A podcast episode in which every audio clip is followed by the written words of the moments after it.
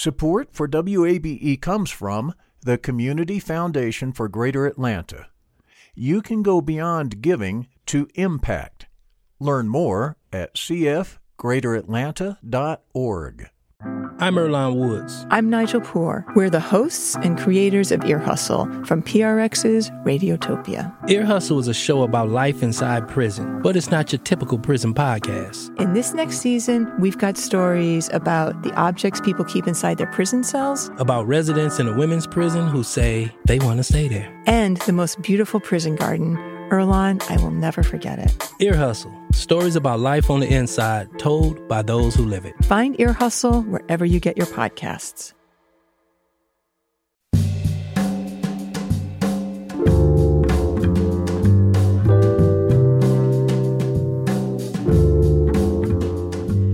From WABE in Atlanta, welcome to this Thursday edition of Closer Look. I'm Rose Scott. Coming up later in the program, we'll find out what's happening inside Georgia State's Micromobility Lab. And Fulton County libraries are back open. We'll find out what changes have been implemented. Implemented. Those conversations coming up in just a moment. But first, this Georgia Governor Brian Kemp is responding to Atlanta Mayor Keisha Lance Bottoms.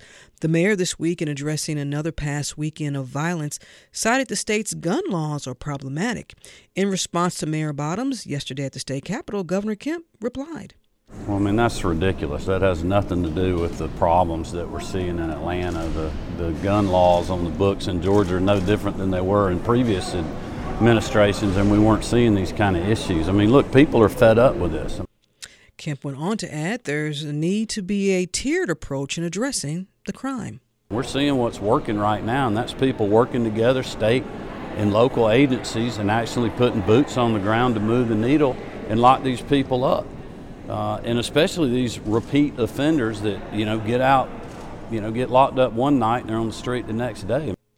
Staying with Atlanta news, a small group of activists gathered in downtown Atlanta last evening to protest the reinstatement of a police officer who was fired last year after shooting and killing a black man in a Wendy's parking, parking lot.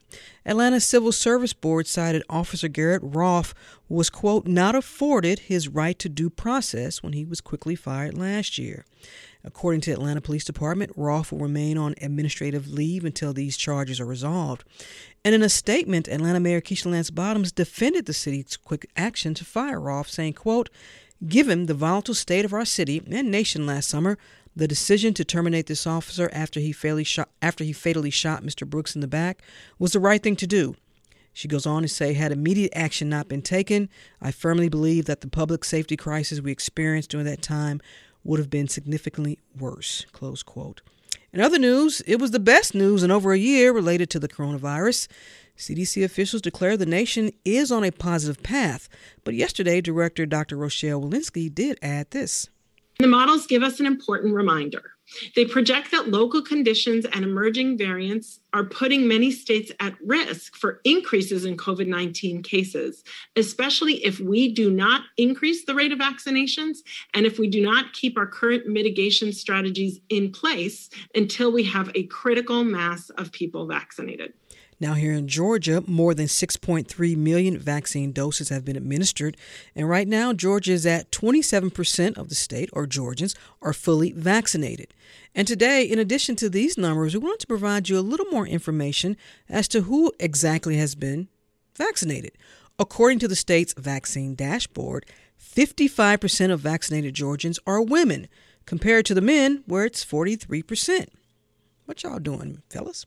And 55.9% of vaccine recipients in Georgia are white, 23% are black, and 6.6% are Asian. And the remaining percentage is classified as other by the Georgia Department of Public Health. Now, in related news, if you're a Braves fan, and I know y'all are. I'm from St. Louis. I root for the Braves, but I know y'all are Braves fans. And you also want to get a, vac- a COVID 19 vaccine, guess what? You're in luck Brave CEO Derek Schiller says the team will offer vaccinations to fans at their upcoming games out at Truist Park on Friday and Saturday. The shots will be available Friday from 6 to 9 p.m. and Saturday 5 to 9 p.m. while supplies last. Also, guess what? They come with two free Braves tickets. There you have it. The stadium will offer both the Johnson & Johnson vaccine for patients 18 or older and the first dose of the Pfizer to those 16 and up. And again, we want to let you know the shots will be available Friday from 6 to 9 p.m. and Saturday 5 to 9 p.m. while supplies last, and they come with two free Braves tickets. Don't ask me where you'll be sitting. You're just getting free tickets. Go with that. This weekend also marks the first time the Braves will return to, quote, full fan capacity at the home stadium. This is Closer Look.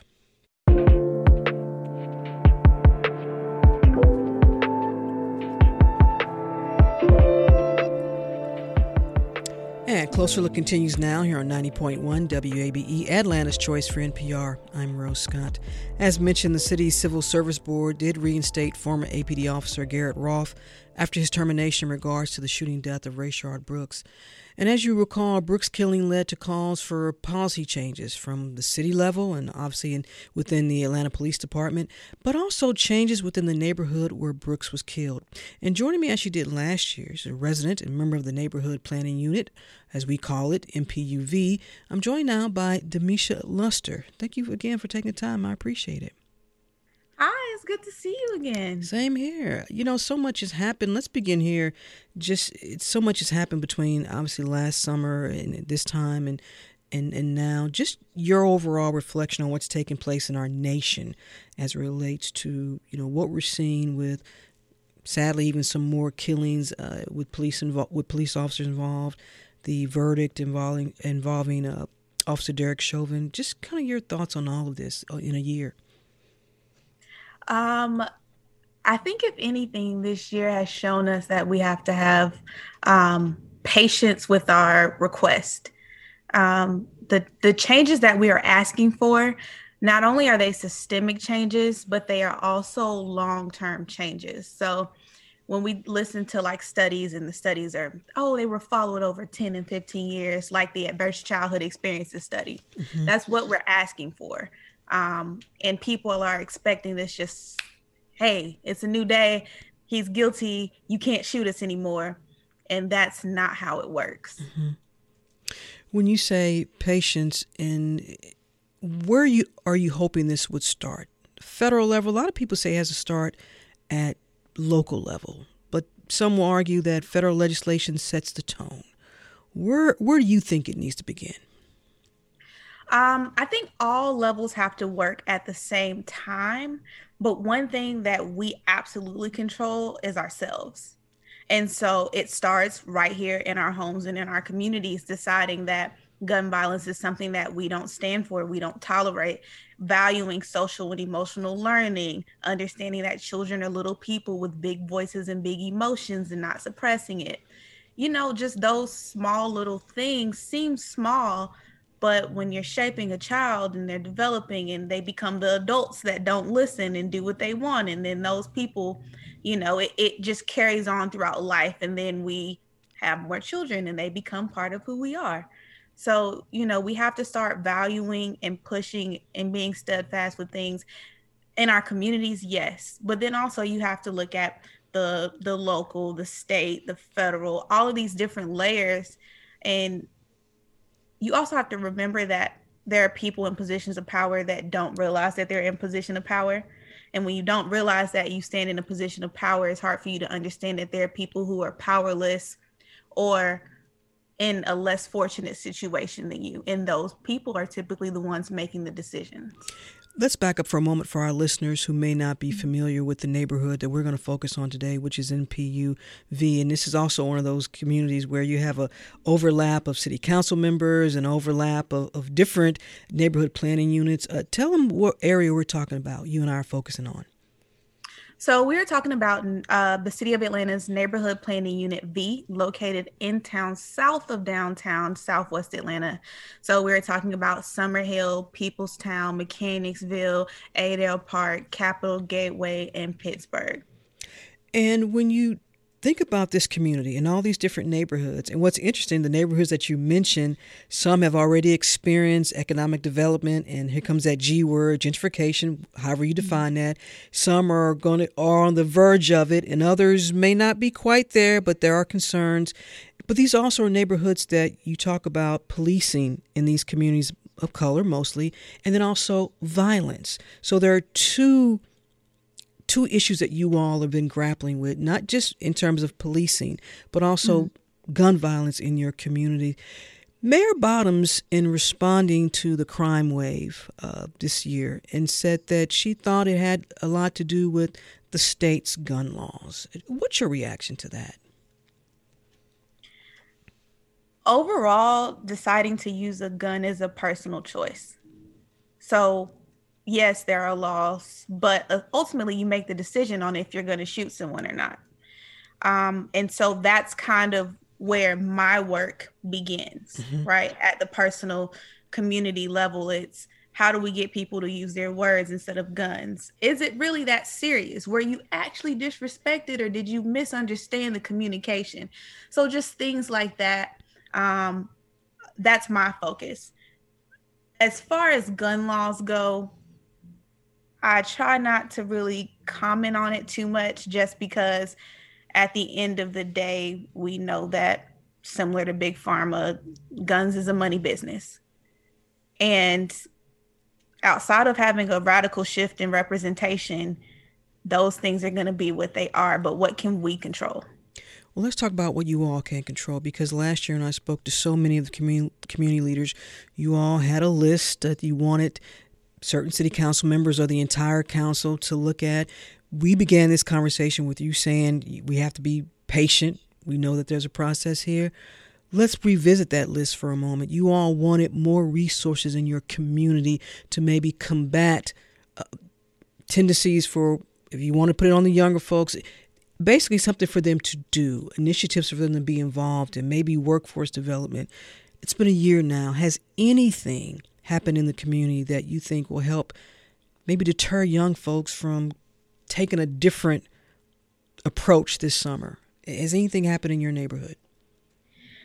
Um, so I want to start this answer off with pointing out two key things. The first thing is is that NPUV has three city council members representing the area. Mm-hmm. So you have um, Carla Smith, who is not running for reelection in this election. Mm-hmm. You have Joyce Shepard, who is um, responsible for the Pittsburgh neighborhood, which is where Rayshard Brooks was killed. Mm-hmm. Um, and then you have Cleta Winslow, who is over um, in Mechanicsville. So mm-hmm. that's the first thing I want to point out. And they're all long, long time council members. Carla Smith did make the announcement yesterday that after more than two decades or nearly two decades, she will not seek reelection. We should, and we should also note, um, we have always had a chance to speak with Joyce Shepard.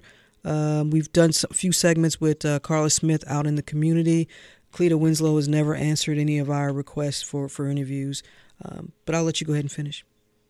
Yes. So, um, that's the first point I wanted to bring up. The second point is that when you come together as a community and you make a list of demands um, or just anything in general, you have to remember that that list represents five very different communities because even though we are a planning unit together, our communities look very different. Summerhill looks super different from everyone else, mm-hmm. you know, and not just Summerhill, but other areas as well. And so when you take that into consideration and you move forward and you're able to unify five communities, you're kind of working against time.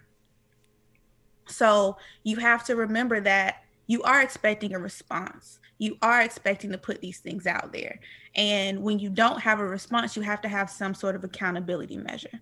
So when I say have patience, what I mean is you have to be able to present what you want out into the world. And you have to make sure that it gets into the hands of the people that you want a response from. Mm-hmm. In the event that you don't get a response, then you have to figure out how you hold those people accountable.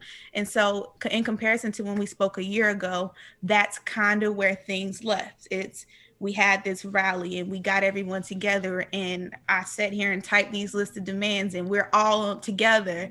And then when we didn't really get a response, no one pushed further. And again, I'm just one person and I can only speak for myself and I don't represent my full community, but we didn't push the ball further as a community. So that's something that I really wanted to point out. But when you talk about things that have happened in the last year, mm-hmm. organizations like mine, the Urban Advocate, mm-hmm. Chris 180, the Annie E. Casey Foundation, um, we came together well before the Rayshard Brooks incident happened. And we started doing trauma response um, and gun related violence prevention. Alfred Garner of Chris 180 and myself, we are knocking on doors within a 48 hour turnaround of gun related violence problems in our community. And we garnered enough traction that we have Cure Violence now located in Atlanta. And we have done several segments with Chris 180 and yes. um, they are they are always working in the community, particularly as relates to mental health and, and trauma. Is it time through your lens, Demisha, mm-hmm. for new city council representation? We know that Councilman Carla Smith is not going to seek reelection through this is your opinion. Do you think it's time for folks to to move off the city council for the um, for those neighborhoods we've been talking about? I absolutely feel that it is time that we have representation that is a little more in tune with our communities. Um, I myself personally feel that there should be term limits. I don't think anyone should sit in a seat for 20 years. I think that's a little asinine. Um, and we do have solid people that are running. You have Jason Dozier working again for the District 4 seat, and he lost with a very slim margin last time. And I think people tend to forget how slim these margins can be. Even the mayoral election was less than a thousand votes. And so we have to have these conversations to know that we need and we deserve better representation. I don't want to pick on Mr. Dozier because I have not interviewed him or have a conversation with him, but how do you ensure a community that even with its new folks running, because everybody runs and says, I'm going to be this advocate for change for this community. And communities like the one we're talking about, the ones that you live in, and in the neighborhoods you mentioned, you know, when you talk about I want to be that agent, that change agent, you hear that a lot. Y'all have heard that. Y'all have been promised benefits. So for I think for some, and I've had people tell me, residents say this, I just stick with the same person because at least I know I can reach out to them or you know, what's going to be different this time? Can you understand folks who've maybe are just tired of hearing the same old, same old, and then a person gets elected, they don't do nothing. I'm just telling you what they tell me. Oh no, I hear it all the time, and I guess I choose to be optimistic when we have something new presented to us, and you see people showing up in ways that the current leadership hasn't shown up in. Um, you know, what I can say is that I've seen certain people running in positions. I've shared leadership roles with them, whether it's on a civic association board, whether it's on a task force, whether it's on a, a stewardship. I've seen their leadership and I've seen their willingness to show up even when others haven't. The summer is coming up. We know there is legislation as relates to really trying to find youth employment this summer. Um, there's a lot of initiatives that are that are out there, concerns about what folks call them the water kids or the water boys. Folks mm-hmm. concerned about that it's a summer now that the COVID 19 restrictions are, are lax and folks are going to be out. Do you have some concerns about another violent summer as it relates to gun violence in your community?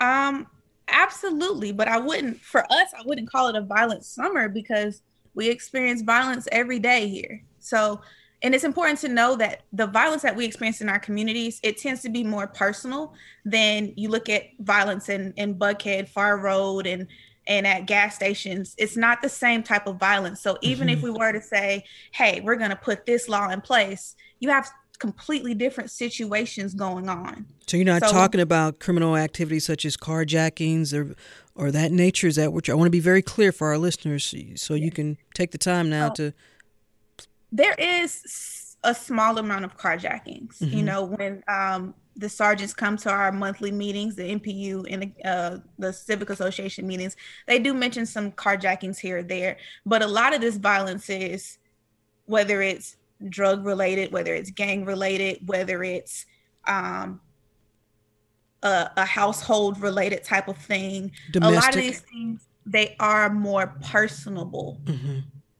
So they tend to have relationships with the people that they are committing violence against, or it tends to be more community related. Demisha just told me that the commanders come out from Atlanta Police Department, they come out into the community. Would you like to see more patrols? And is it important that those patrols include more people of color, officers, more diverse group of officers out there? Would that make a difference? Um, I think one thing that really made a huge difference, and I want to say this was summer 2019, we worked with, um, at the time, it was, I think, uh, Lieutenant Baldini and Major Sinzer, and he was able to place foot officers at Dunbar Recreation Center in Mechanicsville, which is a high um, traffic area at all times. Mm-hmm. And so that made a difference because the officers you know they bonded with our community they got to see the faces people started to garner respect and that was a different type of relationship versus just riding through and patrolling and i understand that everyone can't have foot officers everywhere but if you know that there's a dense area especially a recreation park where there is an elementary school mm-hmm. i think it's a Hilton Arms. There's a uh, the recreation center. The pool is opening this year. The basketball nets are back up. Mm-hmm. All of those things are important. A lot of older community members they want cameras. Oh cameras this cameras that. One thing that we know tried and true is that actual criminals do not care about cameras. They're going to commit their crimes whether a camera is there or not. And so the more cameras you add you also open your own self up. You know when you're running the stoplight right in front of dumb well not the stoplight the uh, stop sign in front of dunbar center where the martyr stein is and you run through it and now you have a camera there and it may or may not read tags now because these are things that your council members put aside their money for. You open yourself up to these hundred dollar tickets like they're getting up in i think it's gwinnett they were saying that there's been a whole bunch of tickets from these cameras. Mm-hmm. so you open yourself up to those types of things too. Um, a lot of it is you having to choose to be a better person. Mm-hmm. and i that's where we have to get to. So um, having life skills classes, having social emotional learning when uh, organizations like Cure Violence come out and they focus on the the highest risk people to commit crimes and building those relationships and redirecting behavior. All of this is long term. Nothing is immediate. Mayor Bottoms, her administration is going to put together a type of committee or task force to address ways to address the crime. How hopeful are you that it will include community leaders? Um, I'm sure it'll com- include community leaders, but it'll probably include the same um, the same people that are on everything. Um, and it's it's not to be shady, but people like um, I got you. I don't know whoever it is. We got you. Yeah. Everything. the the familiar names. Yeah. But what? But you would would you want to be a part of that? For example because you live in the you live in the neighborhood. You're you're you're an advocate. You're a community leader. You you we've just spent the last fifteen minutes talking about the importance of having a voice from the community. So I'm asking you, would then you want to be a part of that? If the opportunity was presented to me, I would absolutely show up for my community. Um, but I would not voluntarily subject myself to something that seems fruitless and also kind of I don't want to say baseless, mm-hmm. but everyone is expecting these leaders in these positions to turn out these immediate results. This is not an immediate results thing. And until people are firm and saying, hey, I am your council representative, this is the plan, we need to do these things, this is going to take time. We are here. Lay out the roadmap and say, we are here. We need people to buy into this at the community level. We need people to hold people accountable. If you see your cousin saying he's going to go shoot somebody, tell him to stop. Uh, try to stop it. If you feel like you're in danger, you have to call the police. I understand it's your cousin. He's going to shoot somebody. This is not right. Like we have to put these things in place and it's long term. So unless the conversation is this is our five year plan. At year three, we come back to the table, look at it. This is our next five years, understanding that this is not a, I'm just going to say, I'm going to ban all guns in the city. And if you have one, you get arrested. That's not the mm-hmm. solution. I'm going to add more cameras. That's not the solution. It makes people feel better, but it's not the solution. So if we're not talking real tangible change, I'm not interested in having the conversation. Demisha Luster, neighborhood member of the neighborhood planning unit V and also a community member leader. Demisha, as always, thank you for taking the time and coming on the program. We will always continue to ask you all out there in your neighborhoods to be a voice for your neighborhood, at least on this program. And we'll get all the sides, all the viewpoints. Thank you so much, Demisha. Thank you for having me.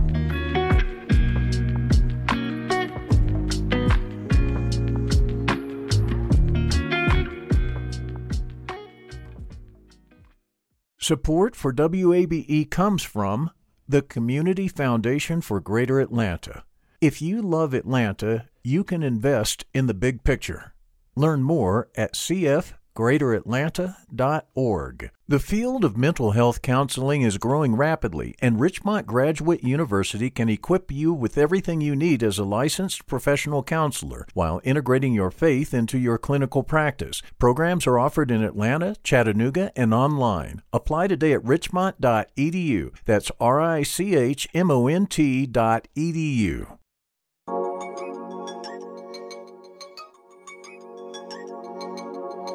And Closer Look continues now here on 90.1 WABE, Atlanta's Choice for NPR. I'm Rose Scott. Public libraries across the nation last year were forced to close. Why, we know, due to COVID 19. That included all 34 branches in Fulton County. And at the time, I spoke with Gail Hunter Holloman, Executive Director for the Fulton County Library System. It's a trial for us. For libraries, we have to stay relevant, and we will and I think that uh, our patrons look forward to our doing so. And so that's what we're trying to do so that we don't disappoint them any more than we have to.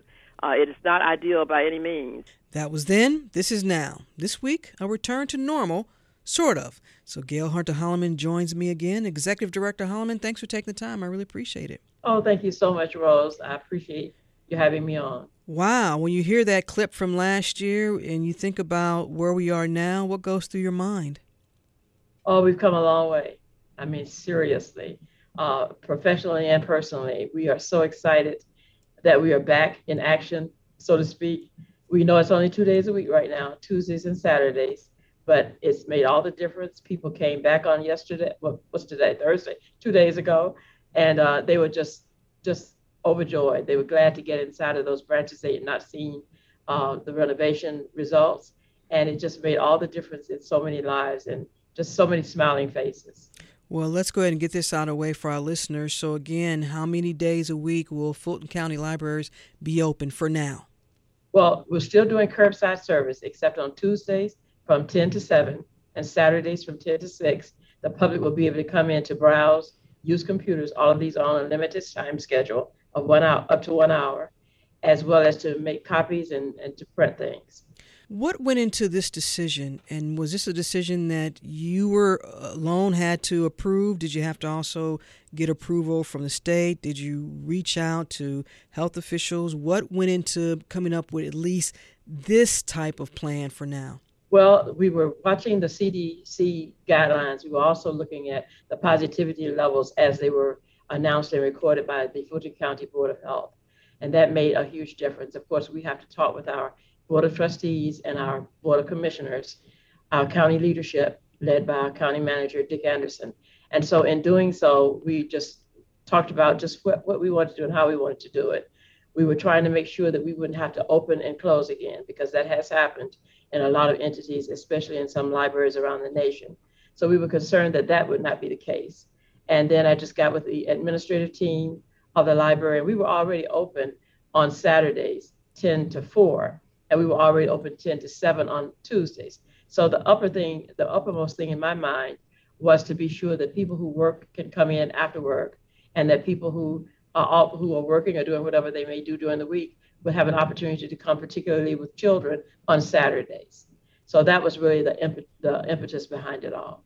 Let's start with your employees first, before because when the library was closed, you all had employees obviously who weren't working. You all were still able to pay them.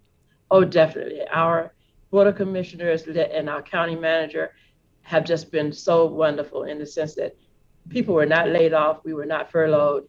What we were able to do was we were able to we were able to provide um, teleworking opportunities for our staff at, at all levels so that they kept busy and we increased our virtual programming. people just the staff stepped up like you would not believe. I mean, it has been phenomenal. I think they surprised themselves, and we were able to put on so much, so many more programs that we would have done otherwise.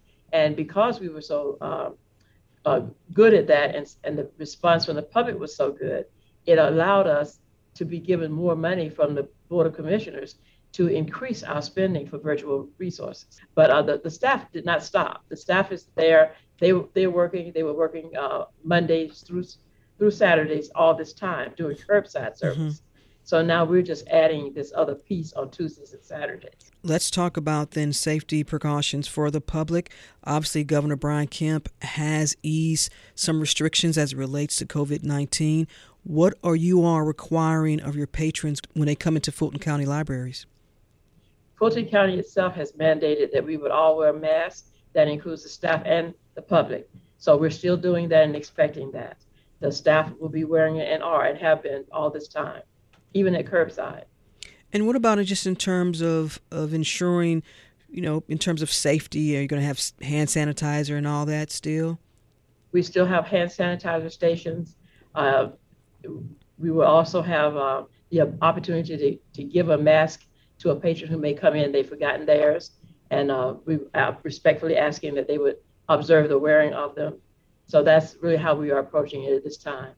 Let's go back to that first day when you all were reopening. What were you hearing from branches?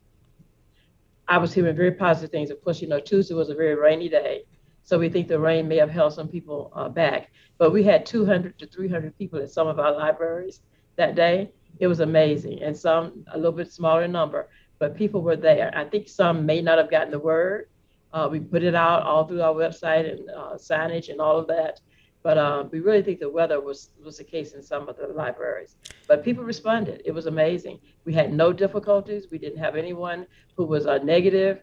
We had people who um, who just was just excited to just be there and to have it open again. And Director Holloman, I am curious in terms of the staff and, and vaccinations. Are you all requiring the staff to be vaccinated? We're not requiring it. We are encouraging it, just as um, a lot of places are doing. I don't know that uh, the law will allow us to require it. Mm-hmm. So uh, that that has been pushed around around the nation with some library systems uh, in in debate. But uh, we are expecting and, and and encouraging staff to get vaccinated. If you're just joining us, I'm joined by Fulton County Library Director Gail Holloman.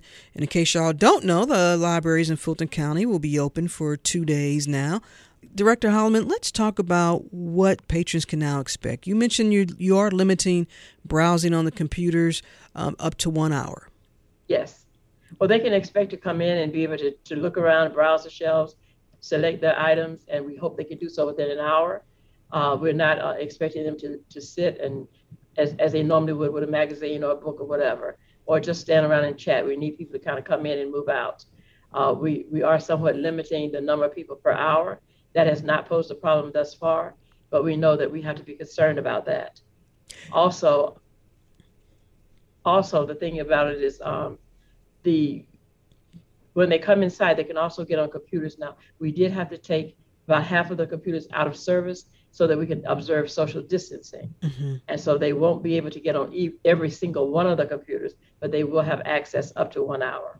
But you all also have copy machines and, and things of that nature too. Will those devices still be available for patrons? Yes, they can still make copies and print, uh, come in and, and just make copies. They can print from their computer.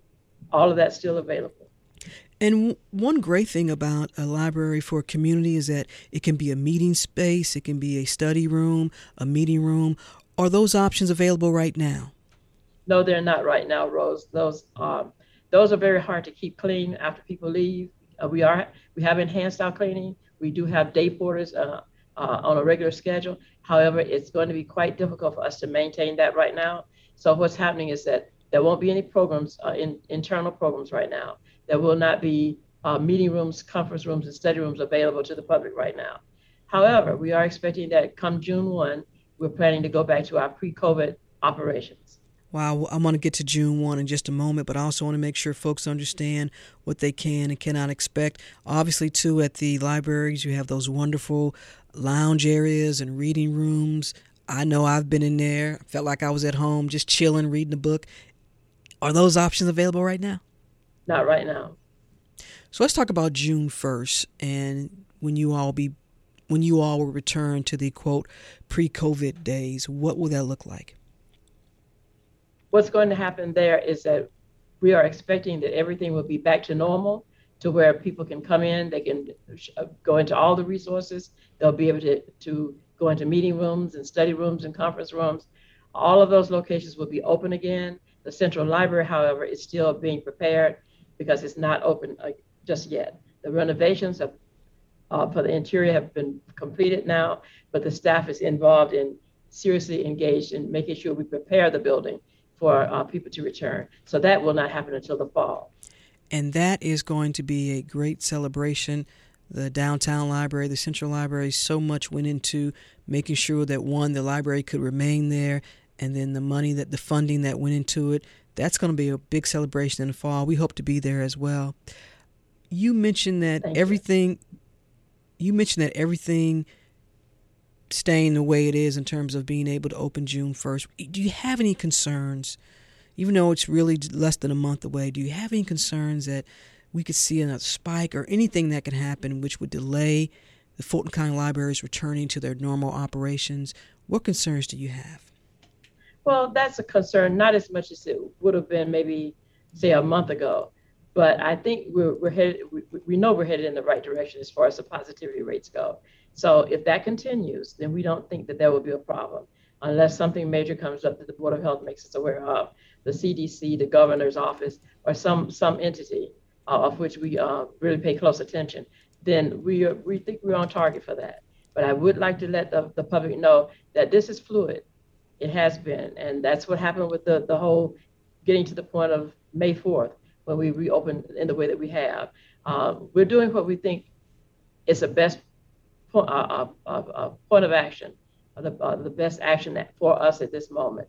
And we will continue to observe everything that's been put in front of us so that we can continue to make those positive decisions. Here's a question I've asked everyone who has been in some type of leadership role like you are. Lessons learned. You know, what has been some lessons you've learned throughout all of this? Well, lessons learned have been just how um, flexible people can be if you ask them.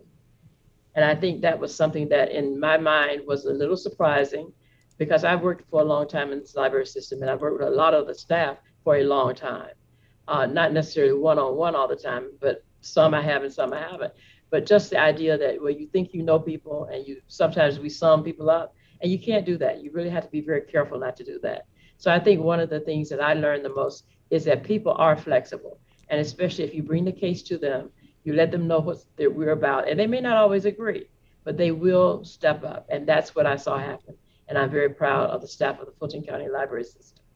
And finally, I always want to ask this: What have you been reading lately? What books got you through the pandemic, or what are you looking for? Well, you know, I, well, I, I, tell you a couple of things. I, I, finished a book a few a few weeks back, a few months back actually, uh, by Lucy Foley. It's called The Guest List, and I'm not normally a mystery reader. I'll, I'll watch a mystery movie, but I'm not usually a mystery reader. But somehow it caught my attention one day, and I said, hmm, I think I might read this book. And it was so good. I was just to the end of the book, I could not believe that it turned out the way it did because I thought I had another idea of how it was going to end up. So, very, very good mystery writer, and I enjoyed that a lot. But what I'm really looking forward to right now, and it's on my nightstand, is to read Cicely Tyson's autobiography. It's mm-hmm. called Just as I Am. Mm-hmm and I'm, I, I have it. I've had it for like ever since it came out, and I'm just, you know, you have to find time. People think we sit around and we read all day at the library. No, they always say, "Oh, you get to read books," and I'm like, "No way." So as soon as I have some one o'clock in the morning time, I'll start reading reading Sister Cicely's book. It is a great read, let me tell you. Gail Hunter Holloman, Executive Director for the Fulton County Library System. Thank you so much for taking the time. Good news for those who want to return to using all the great resources that you all provide in, in all libraries throughout the nation. Thank you so much. Thank you. You've heard the term micromobility revolution. Well, at Georgia State University, there's a micromobility lab. And at the moment, there aren't a lot of them in the nation, but we're going to find out what's taking place inside that micro mobility lab. And joining me now with more is Chris Vichelkowski. He's the manager of research and an analysis for MARTA and also an affiliate faculty member with the Urban Studies Institute at Georgia State University, and Professor Deirdre Oakley, who returns to the program. She's a professor of sociology and also a faculty member of the Urban Studies Institute. Thank you both for taking the time. I appreciate it. Thanks. Thanks, Rose. Thanks, uh, Rose. Great to be here. Yeah, let's let's start with this whole concept and ideology of micromobility. Do you still think it's fairly new for some folks and they're trying to grasp exactly what this micromobility revolution is all about? Uh, Professor Oakley, you go first.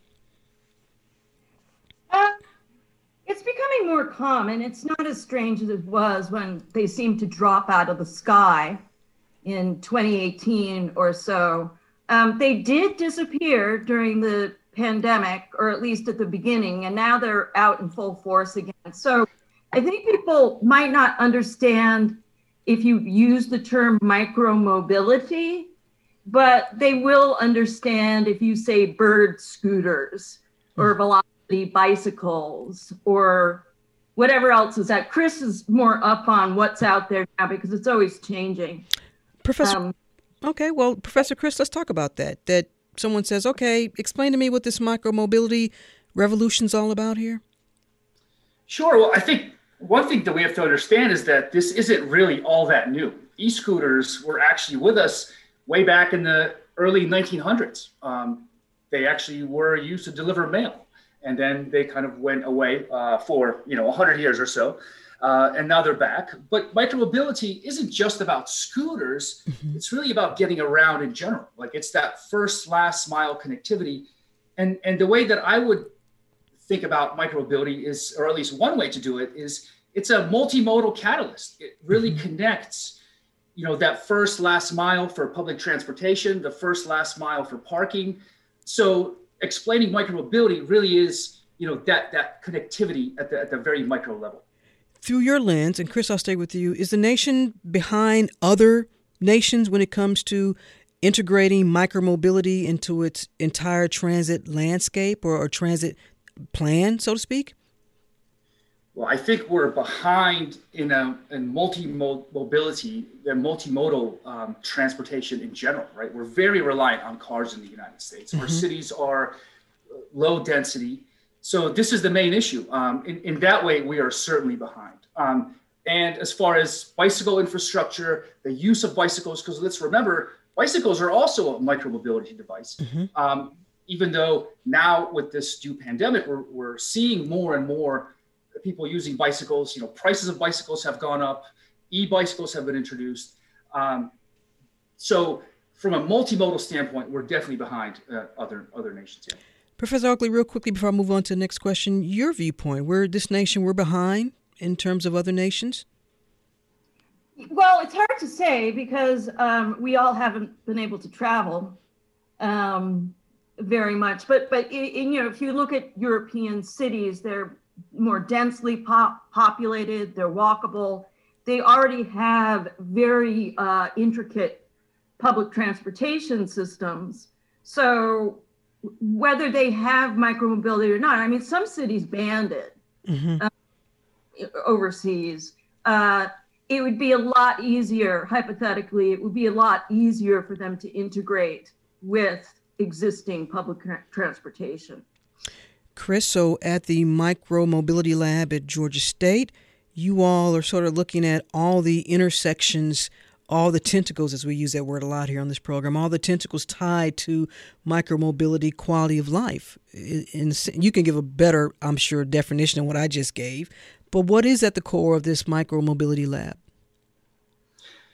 Well, at the, at the core of the lab, what we're trying to do is answer questions, really, as you describe with these tentacles, because it connects you know different different modes um, it allows people to get around so at Georgia State, you have to realize where we're located. We're located at probably the most connected area in the city of Atlanta. Mm-hmm. We have uh, MARTA stations, you know, throughout the campus, heavy rail MARTA stations. Mm-hmm. We have bus stop connections.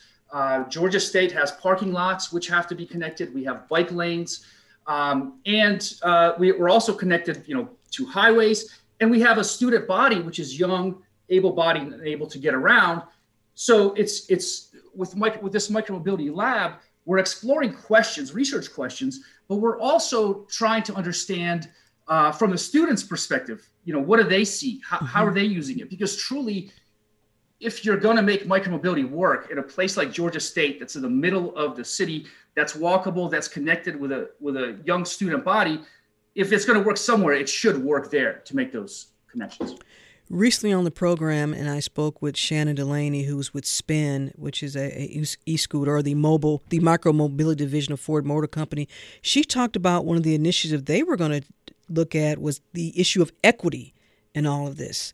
And you know, one would think, what well, let's be clear. When it comes to any issue, equity is always uh, an issue that folks want to take a look at. As it relates to equity and micromobility, what will y'all be doing at Georgia State?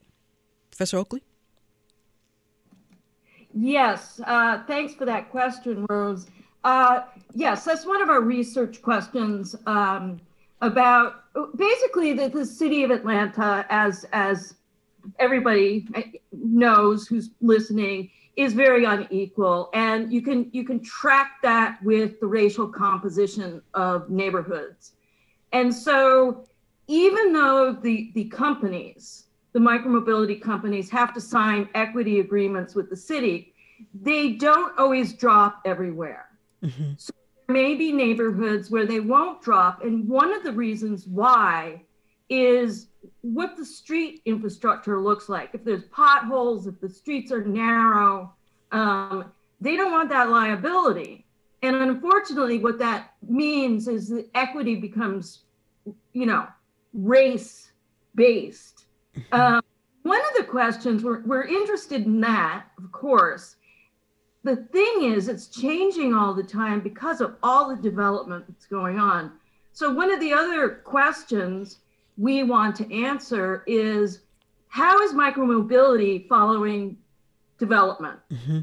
At a community meeting in Peoplestown last weekend, and um, there were scooters and velocity bikes all over the place. I would say two years ago or a year ago, that wouldn't have been the case. But mm-hmm. with all gentrification and infrastructure improvements, they're dropping there now. So, Chris, let me ask you this: with sticking with the equity piece in this, how do you all plan to be maybe this convener or uh, plan to be the curator of all of this and bringing this issue to light, and and also maybe being the bridge between the communities, the neighborhoods, and these, you know, micro mobility operators, whether they're e-scooters or the e-bikes?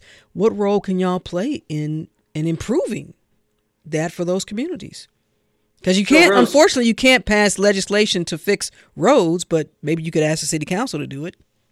So, Rose, you, you actually hit the nail on the head. One of the key kind of tenets of the micromobility lab is that we are a partnership between, you know, uh, the academic institution, but also to communities and you know the public institutions that we have in Atlanta. I was a uh, public transit advocate for you know starting in the early 2000s. Um, so I have some some connections to uh, to these to all these groups: Atlanta Bicycle Coalition, MARTA Army, uh, PEDS. Right? These are these are the groups that we some of the groups that we have in Atlanta that really um, are connected to the community and you know push hard to have an impact. So certainly when we write grants, we, we bring these people in to get their insight. Chris, let me say with you, how big is the, the, the lab in terms of folks who are working there? And is it a combination of students and professors? Great question. Yes, it's it's actually an interdisciplinary lab. That's one of the things that we pride ourselves on. I mentioned the community uh, aspect of, of you know so to, to, diversify the things that we think about, but we have uh, you know when we started this lab, Deirdre and I realized very quickly that there's a lot of overlap with what we're doing. For example, as part of the lab, we have people who st- in the law school, right, who look at uh, micromobility from a policy, a law perspective. Mm-hmm. Uh, one of our members is in the film school, so his research is is more aligned with with understanding, you know, uh, the, the, film side of things. Deirdre obviously is a sociologist, um, so she looks at very closely, and I should let her say this, but she looks at the equity side of things, which which you've heard a moment ago. Mm-hmm. Um, we have uh, people from from public policy, um, and the Urban Studies Institute, where the lab is housed, is actually an interdisciplinary unit within Georgia State University. And and as we wrap up, and, Deirdre, uh, Professor Oakley, I'll, I'll start with you. Let you answer this. Then, how do you gauge the success and effectiveness of of this institute? We of the lab. We know people saying, "Listen, okay, it sounds important," but then how do you, you know, what metrics do y'all use to say, "Hey, you know, this lab is doing something that's very important for the community, for society at large"? Well, we're we're in our infancy, um, so we have big dreams. Uh, but you know, we've already taught a studio class on micromobility, and we've done some surveys. I just want to, just as a point of trivia that I think the listeners would like to hear, when we did a focus group with uh, GSU students, mm-hmm. number one reason why they used the micromobility, mostly scooters, was so they wouldn't be late to class. what? so we're we're actually regrouping now yeah. um, as the pandemic hopefully is getting under control to figure out like where we're going to go next now that we can be out in the community. Mm-hmm. Professor Chris, what about you? And where do you see this? Hopefully, this this lab will will the role it will play in the future. Well, I think a lot of it is raising awareness, um, identifying questions that haven't been asked yet. Um, and, and I would think that one of the markers would be how many students get involved, um, how much participation we get in, in, the, in the surveys that, that we do on a, a continual basis. Um, so these are some of the things. And of course, are people using these things more? Do we see more of these scooters? And are they being tied to mobility as opposed to just a fun ride? Absolutely. And everyone keeps telling me that. So we will definitely bring y'all back to talk more about the initiatives you have. Chris Vichelkowski is the manager of research and analysis for MARTA, but he's also an affiliate faculty member with the Urban Studies Institute at Georgia State University, and Professor Deirdre Oakley, professor of sociology and faculty member of the Urban Studies Institute, and they are both part of a fabulous group of folks at the Micro Mobility Lab at Georgia State University. Thank you both for coming on and taking the time. I really appreciate it. Hey, thanks, Rose. It's good to see you again. All right. Thank, thank you, Rose. Bye. My pleasure. Thank you, Rose. Take care now.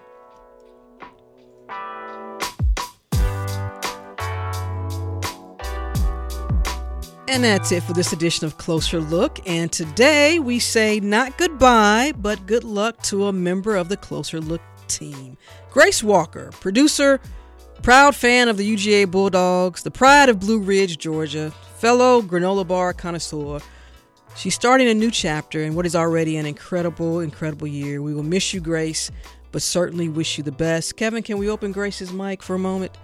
And so, for the last time, we say Closer Look is produced by Grace Walker, LaShawn Hudson. Kevin Rinker is our engineer. Grace, we're going to miss you. I will miss the Closer Look team so much. Thank you, Rose. And the Bulldogs are not going to win a championship. Go, Dogs. if you missed any of today's program, it's online at wabe.org slash closer look. And of course, you can listen to Closer Look weeknights at 7 p.m as well as in our podcast. Subscribe to Closer Look wherever you like. Stay tuned to 90.1 WABE, Atlanta's Choice for NPR. I'm Rose Scott. Hi, it's Terry Gross, the host of Fresh Air. We bring you in depth, long form interviews with actors, directors, musicians, authors, journalists, and more. Listen to our Peabody Award winning Fresh Air podcast from WHYY and NPR.